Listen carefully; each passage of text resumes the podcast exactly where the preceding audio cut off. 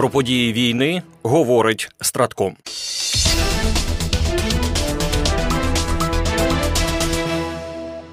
Генеральний секретар НАТО Єн Столтенберг зустрінеться з конгресменами Сполучених Штатів для обговорення підтримки України. Про це він заявив під час спільної прес-конференції з держсекретарем США Ентоні Блінкеном. За його словами, він впевнений, що всі члени НАТО, зокрема Сполучені Штати, продовжуватимуть надавати підтримку Україні, оскільки це в інтересах безпеки альянсу. Перемога Путіна буде трагедією для українців, але це також зробить світ більш небезпечним, а всіх нас більш незахищеними. Це заохотить інших авторитарних лідерів не лише Путіна, але й КНДР, Іран та Китай до застосування сили. Сьогодні це Україна.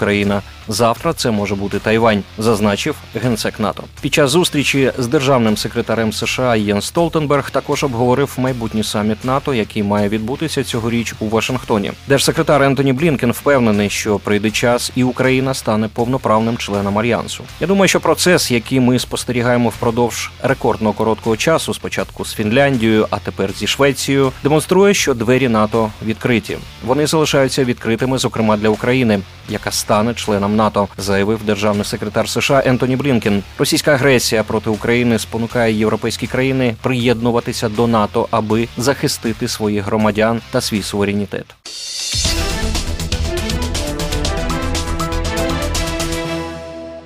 У силах безпеки і оборони України у період з грудня 2023 року по січень 2024 року впровадили ще 18 стандартів НАТО, серед яких навігація та робота водолазів. Про це повідомило Міністерство оборони України. Серед запроваджених в рамках цілей партнерства Україна НАТО стандартів є стандарти щодо захисту військ збройних сил України, навчання військово-морських сил зі зв'язку, комунікаційних та інформаційних систем, транспортного забезпечення. В ініціативному порядку Україна запровадила стандарти, які стосуються навігаційно-гідрографічної підтримки, водолазної діяльності, паливно-мастильних матеріалів. Йдеться у повідомленні. Відтак, станом на кінець січня 2024 року в Україні діють 315 стандартів НАТО. Цього ж їх в альянсі 1135 стандартів. Тобто, в силах безпеки і оборони України вже запроваджено майже 28% від загальної кількості. Заступник міністра оборони генерал-лейтенант Іван Гаврилюк зазначив, що у 2020 2024 році планують запровадити ще 50 стандартів НАТО у секторі безпеки.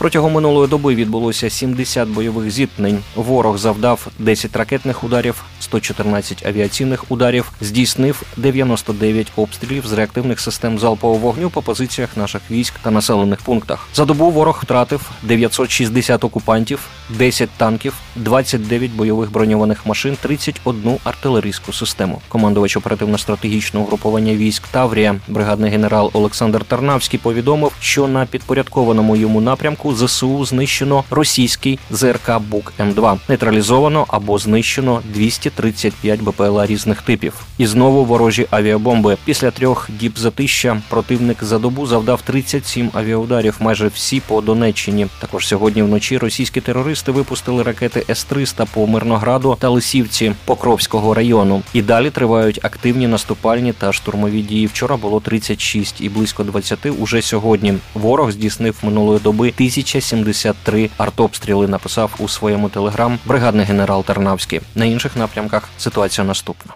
На запорізькому напрямку українські воїни відбили дві атаки противника західніше Вербового та Роботиного Запорізької області.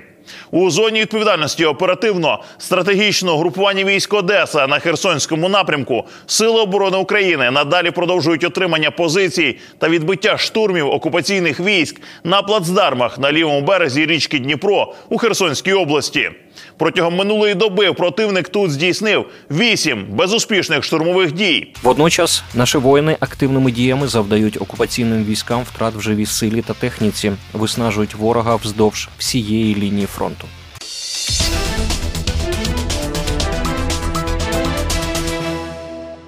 Німецький концерн Рейнметал будує новий завод з виробництва боєприпасів. Це має пришвидшити постачання зброї для України. Про це гендиректор концерну Армін Папергер розповів у інтерв'ю виданню Більд. Темпи швидкі. Те, що раніше зайняло 10 років, тепер досягається за кілька місяців. Тепер ми будуємо новий завод боєприпасів у Німеччині в рекордні терміни, щоб створити стратегічну безпеку поставок, розповів Армін Папергер. Він не розкрив деталі будівництва нового заводу. Тож, коли він розпочне роботу, наразі невідомо. В інтерв'ю Армін Папергер зауважив, що зараз є хороша співпраця між федеральним урядом і оборонною промисловістю. За його словами, Рейнметал минулого року отримав замовлення або рамкові угоди від федерального уряду на суму понад 10 мільярдів євро для Бундесверу та для України. Він також заявив, що у 2024 році ця сума зросте щонайменше до 15 мільярдів євро.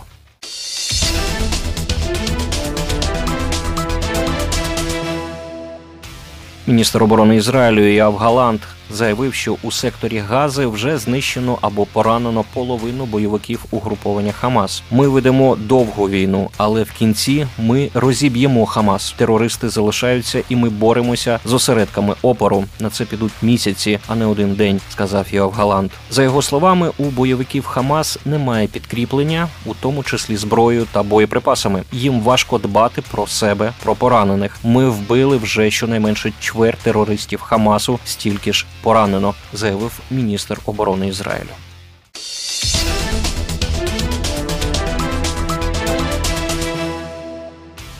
Переможемо. Програма створена управлінням стратегічних комунікацій Генерального штабу збройних сил України.